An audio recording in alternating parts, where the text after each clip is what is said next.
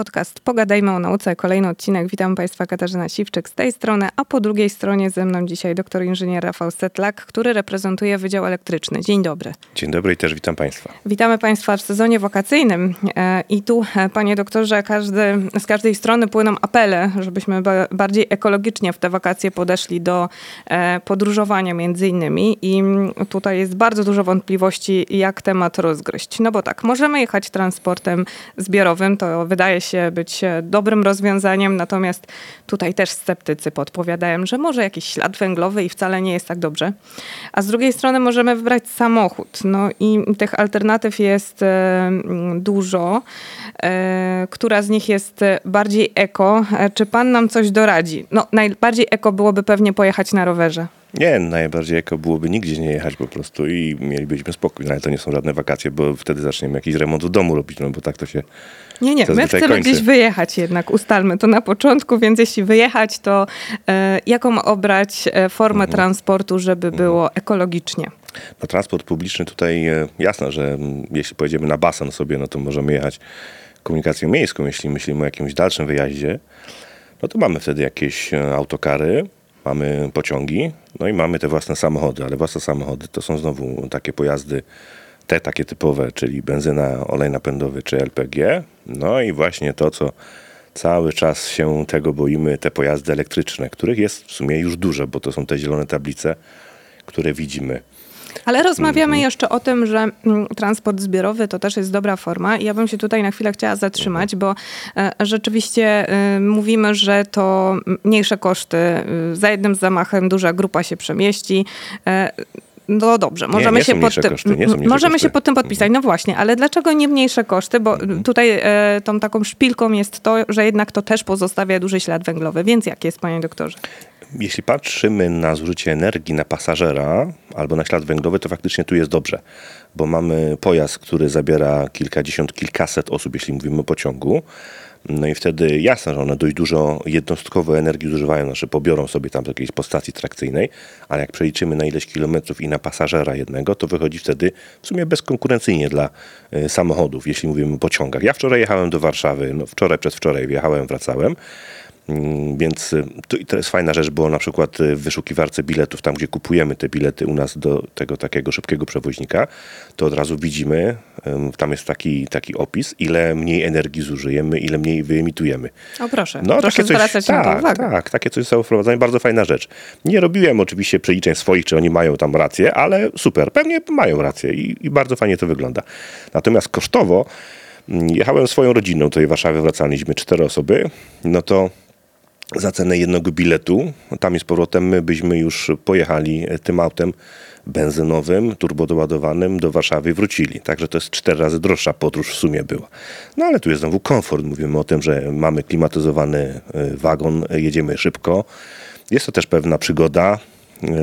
Nie trzeba koncentrować uwagi, tylko rzeczywiście mózg wypoczywa. Rozmawiać już można sobie krzyżówki rozwiązywać, czy sobie spać, czy pójść sobie tam wypić jakąś kawę, czy zjeść jakieś lody w takim wagonie specjalnym do tego. Także to warto jest czasami za to zapłacić, żeby taką w ramach już przed przygody albo po przygody jeszcze takie coś przeżyć.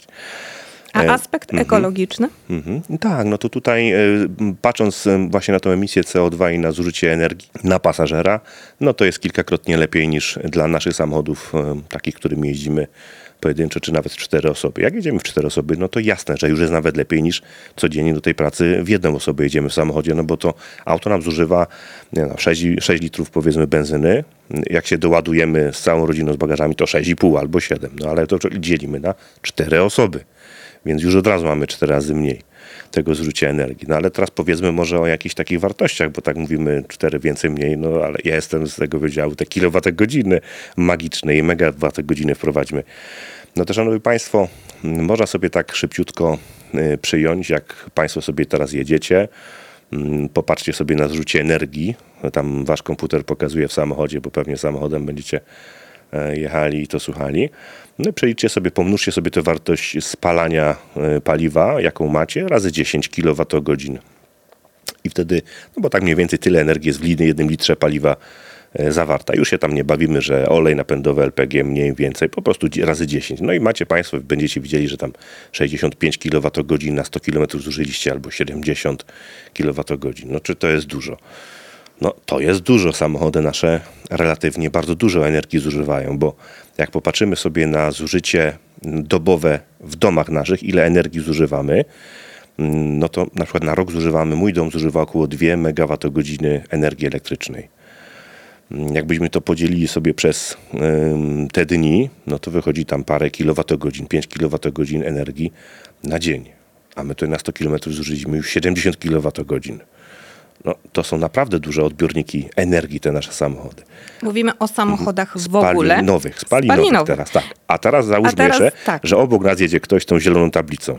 I on jedzie tym samym tempem i tak samo jest załadowany na te wakacje. No on tam się po drodze jeszcze będzie musiał pewnie naładować, jak jedziemy gdzieś dalej. O tym też możemy porozmawiać. No ale on w tej samej chwili, jadąc obok nas, równolegle z nami, będzie zużywał 3 razy mniej energii. O, i to już jest 3 razy, nie 30%, 3 razy mniej energii. Pan jest bardziej ten team, który zachowuje poprawność ekologiczną, panie doktorze, czyli jeżeli jedziemy na urlop, to z samochodem ekologicznym, bo tu jest bardzo dużo schodów po drodze. Zakrętów. Ja nie jestem może tak z teamu ekologicznego, tylko że widzi pani, ja przede mną, państwo nie widzicie, są karteczki z cyferkami. Ja sobie lubię sobie powyliczać. Zanim coś powiem, to sobie warto coś wyliczyć. Tak jak na inżyniera przystało, pan no tak, doktor tak, inżynier przyszedł do nas tutaj ze ściągami pełnymi właśnie cyferek i te cyferki mają nam udowodnić, że jednak warto stawiać na ekomobilność, bo pan już tutaj tym tematem się zajmuje od lat. 20 lat. No nie wiem, czy będę przekonywał, no ale warto przede wszystkim, szanowni państwo, jak o czymś dyskutujemy, no właśnie porównujemy tam lepiej, gorzej, albo zadajemy pytania, to są proste takie obliczenia, te, które tutaj robię. No tak jak państwo przed chwilką, żeście 10 kWh razy wasze zużycie chwilowe, no i od razu wiecie, ile jest w kilowatogodzinach. Warto sobie właśnie te cyfry pooglądać, porównać i wtedy wyciągać wnioski. No bo często my idziemy w takie, mentalnie się gdzieś zakotujemy, zablokujemy się i w sumie nie widzimy sensu albo za bardzo jesteśmy, nie wiem, promujemy coś, a tak naprawdę to tak nie jest. No tak właśnie z tymi samochodami nawet tak jest, że takie proste pytanie, czasami proste pytania nie mają prostych odpowiedzi. Które auto jest ekologiczniejsze, elektryczne czy spalinowe? No ale inżynier powie, to zależy. No bo te same auto, które jeździ po autostradzie, a później wjedzie w miasto, to są już 2 różne rzeczywistości. I jak się popatrzy na liczby, to one to pokażą. I jak się popatrzy, no teraz już nie będę tutaj, bo telefon... Ale to poprosimy jeszcze trochę tych cyferek, tak, bo może cyferek, rzeczywiście, dobra. Tak, bo może rzeczywiście warto wiedzieć, czy po takiej jaździe po mieście bardziej się opłaca jednak elektrycznym, a tak, na taki dłuższy wypad nad morze, no to już chyba spalinowe sprawdzi się lepiej. No to tak, powiem tak, w mieście, jeśli państwo jeździcie głównie w mieście, to faktycznie te elektryki są tutaj bezkonkurencyjne. Tutaj konkurencją może być albo właśnie ten autobus, no albo ten rower, którym sam pojedziemy. Mówimy o zużyciu energii. Dlaczego tak jest? Bo w takiej jeździe miejskiej samochody spalinowe, tam, które często hamują, muszą ruszać, one mają bardzo słabe sprawności. Te sprawności w takiej jeździe miejskiej to jest 10%. 10% tego, co mamy w paliwie w baku, zużywamy na ruch, a resztę wszystko rozpraszamy w postaci ciepła, tam w hamulcach, w silnikach i tak dalej. 10% tylko tego wykorzystujemy. Płacimy za 100%, a wykorzystujemy 10%. No to jest żenada. W samochodach elektrycznych natomiast no te sprawności tam są dużo wyższe. Nawet biorąc pod uwagę, że ten akumulator też musimy jakąś sprawność i tak dalej, to są przynajmniej 4 razy wyższe sprawności w miastach. W trasie jak jedziemy, to samochody spalinowe sobie całkiem dobrze radzą pod względem sprawności z tym przetwarzaniem energii. Tam jest faktycznie do tych nawet 40% może dochodzić ta sprawność. Przy elektrykach wtedy już nie ma takiej dużej przewagi. Powiedzmy, tam jesteśmy tylko 3-krotna. No może czasami nawet nie te 3-krotna przewaga jest elektryka. Więc tutaj na autostradach ta przewaga elektryków maleje, a w miastach ona rośnie. Ale teraz jest co ważne, no bo 3-4, no i co z tego można powiedzieć? Tu by trzeba było popatrzeć sobie jeszcze. Nie będziemy teraz tego robili, bo państwo byście i tak nie widzieli tych wykresów, ale sobie możecie tam wyklikać smartfona nawet. Są takie fajne strony, one są za darmo dostępne, które pokazują, jakie w Europie, na całym świecie, no i tak samo w Polsce mamy w tej chwili, w tej sekundzie dzisiaj emisję CO2 z systemu energetycznego.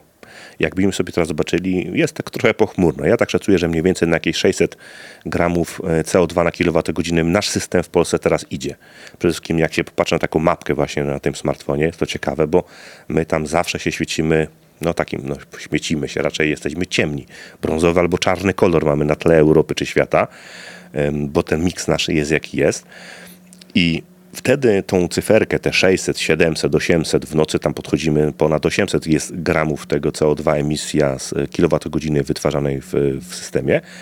I trzeba zawsze odnosić do czego? Do emisji z paliwa, bo te nasze paliwa, które spalamy, przepalamy w tych silnikach też mają emisyjność. I niestety ta emisyjność jest stała. Ona się nie zmienia. Ona jest jakieś 250 gramów CO2 na kilowatogodzinę. A w prądzie można sobie to zmieniać, bo jak idziemy na węglu to jest wysoko, jak wchodzimy tam coraz więcej udział OZE, paneli, jak na fajnie wieje i świeci, to schodzimy poniżej w Polsce nawet 500. I teraz ta proporcja te 250 do tej emisyjności, ile razy jest wyższa z systemu niż z paliwa, pokazuje, ile musi mieć większą sprawność elektryk nad spalinowym, żeby mieć tą przewagę taką energetyczną i CO2. A teraz jeszcze o tym elektryku porozmawiajmy w praktyce. Bo jasne, mówiłam o tych zakrętach i pan teraz znajdzie mi tutaj argumenty za albo przeciw, że jednak elektryk to nie jest wcale takie rozsądne rozwiązanie dla kierowcy przeciętnego Kowalskiego, bo tak, jeżeli zamierza pojechać nad to morze, na przykład będzie miał taką chęć być eko i pojechać elektrykiem, no to przecież w Polsce jeszcze tyle tych stacji ładowania nie ma. Jak sobie poradzić w takim... Czy to się zmieniło? Czy jakoś to naukowcy obserwują? Jasne, że się zmienia, bo ta ilość stacji rośnie cały czas i nie jest tak znowu źle. Ale teraz pytanie, czy chcemy nad to morze... Przede wszystkim, ile my nad to morze jeździmy razy w roku? Czy jeździmy raz w miesiącu, raz w tygodniu? Ale jednak chcemy pojechać bez problemu, a nie, że oczywiście musimy skręcać i szukać po stacji benzynowe mamy na trasie zazwyczaj. Przy głównych trasach można sobie zjechać, zatankować i szybko podróż leci dalej. Jeśli chodzi o taką stację ładowania... Też są na tych stacjach. Tylko teraz jest pytanie, czy chcemy na przykład pojechać tam tanio, czy nie tanio, bo okazuje się, jak się ładujemy na takich szybkich stacjach, no bo przecież nie będziemy jechali, czekali 2 godziny albo 3 na ładowanie, więc musimy skorzystać z szybkiego ładowania, a to szybkie ładowanie niestety kosztuje. I energia z takiego szybkiego ładowania może być droższa niż ekwiwalent paliwa na przejechanie tego samego dystansu. To jest dla nas też nieintuicyjne, bo jak bierzemy dystrybutora wąż i wlewamy do baku, czy te paliwo tam szybciej czy wolniej płynie, to kosztuje te 6,29. A przy prądzie tak nie jest.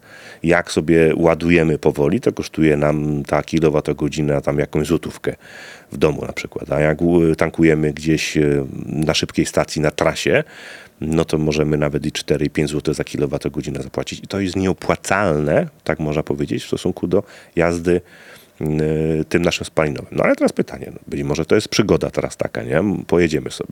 Dla mnie argument taki, bo pewnie pani słyszała o takim argumencie państwo, że jak sobie jedziemy elektrykiem, to sobie przecież staniemy i te przerwy to jest takie dla nas jest korzystne, bo sobie wychodzimy na kawę, zjemy sobie obiad, akurat samochód się naładuje, jedziemy sobie dalej. No prawda jest to, faktycznie warto robić przerwy. To jeszcze koszty obiadu trzeba doliczyć, ale ja powiem więcej, to nie tylko koszty obiadu, ale to my za chwilkę będziemy po 250 kilo ważyli i mieli nadciśnienie, no bo jak jeździmy faktycznie autostradą nad morze i mamy zamiar co 300 km stawać, 3 przystanki, 3 obiady, 3 kawy, no to po prostu już oczy wychodzą nam z oczu dołu, brzuch już się zapina w pasie, no to nie tędy droga, szanowni państwo, to tak nie powinno być. Nie używajmy takich argumentów dobrych. Rozmawiamy o skutkach ubocznych tej ekomobilności. Tak może być. No, to się może okazać za paręnaście lat, że będziemy nagle tacy wszyscy 1,5 razy więksi. No przez to, że się wszędzie musimy stawać i sobie jeść obiad i sobie pić tą kawę, bo tak nam kiedyś ktoś powiedział. No bzdura, to tak nie myślmy w tą stronę. Porozmawiajmy jeszcze o pieniądzach. Możemy? Jasne.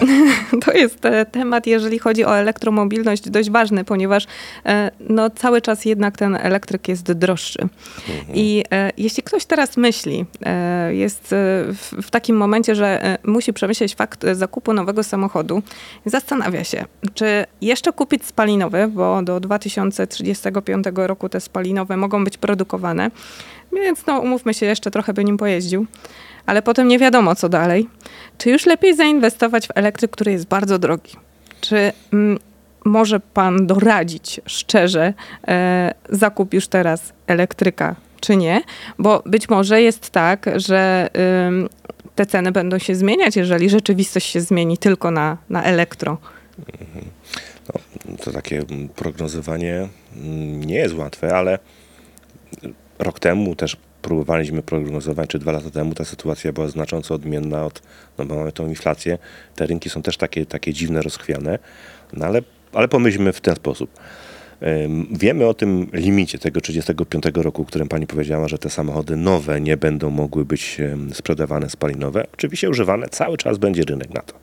Ale pytanie, czy jak my po 35 roku będziemy chcieli sprzedać spalinowy samochód, kupiony kilka lat wcześniej, 2-3-4 latka, no to ta cena, którą weźmiemy, ta wartość rezydualna będzie zadowalająca, czy ona spadnie, bo powiedzmy ludzie nie będą zainteresowani już tymi samochodami spalinowymi. To się stało z wysokoprężnymi silnikami, proszę zobaczyć. Sprzedaż jest bardzo mała w Europie silników wysokoprężnych od kilku lat i ceny używanych tych samochodów wcale nie są jakieś wysokie, dlatego że po prostu przerzuciliśmy się na te turbo doładowane benzynowe silniczki.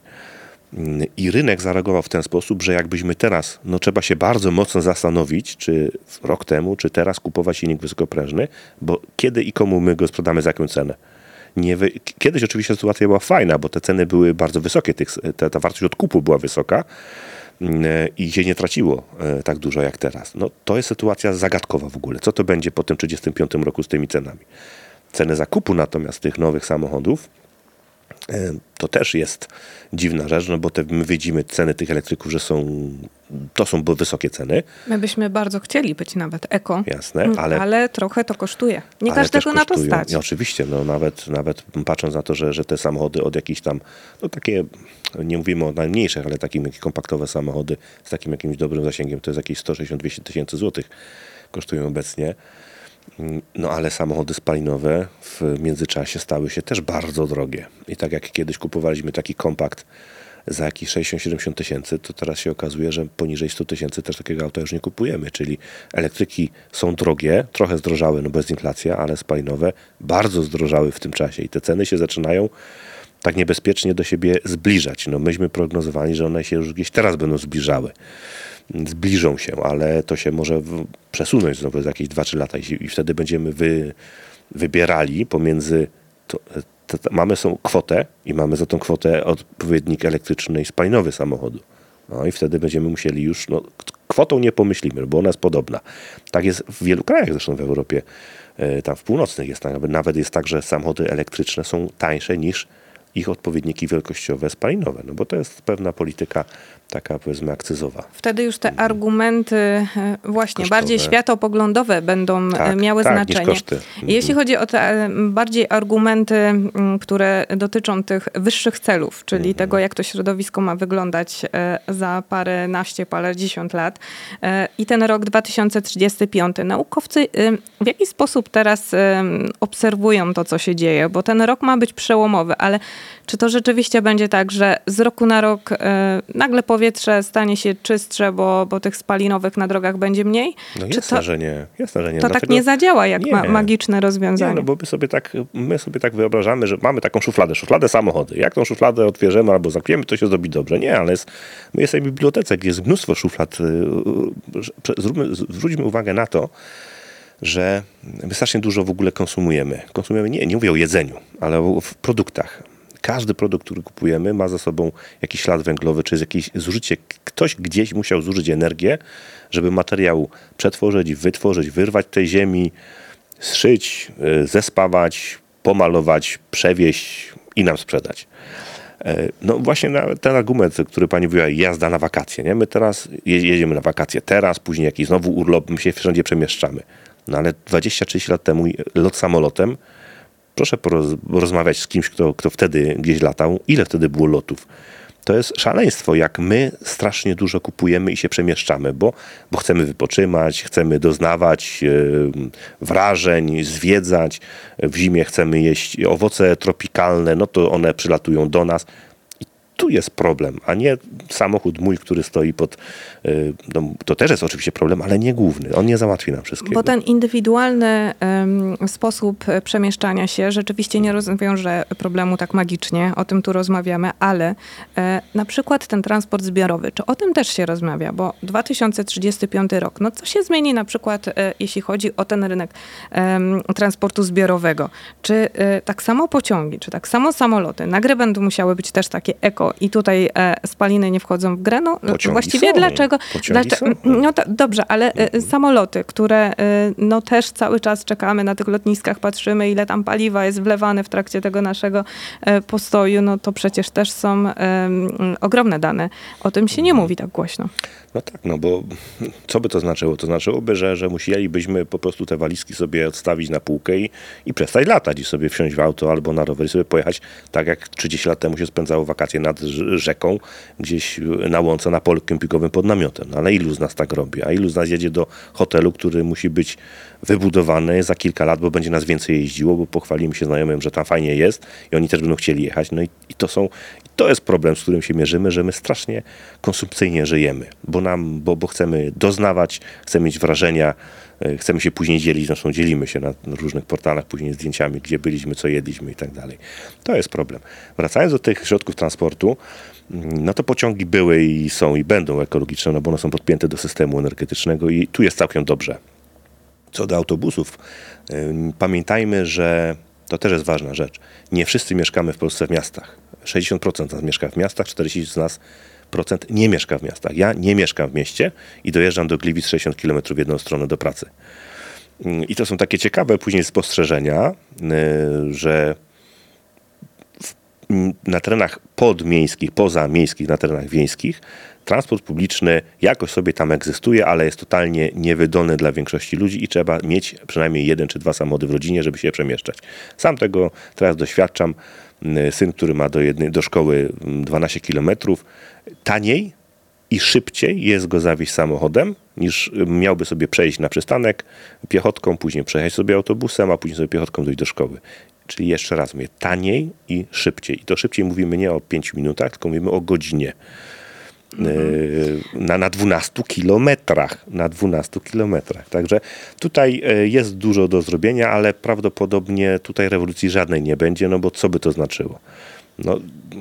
Dużo jeszcze zmian takich w nas tak naprawdę, obywatelach, tak, no to w ludziach. Jak pan widzi tę przyszłość taką elektromobilności? Jest pan bardziej takim ekoromantykiem czy ekosceptykiem? Ekorealistą chyba, to trzecie wyjście. Wie pani co?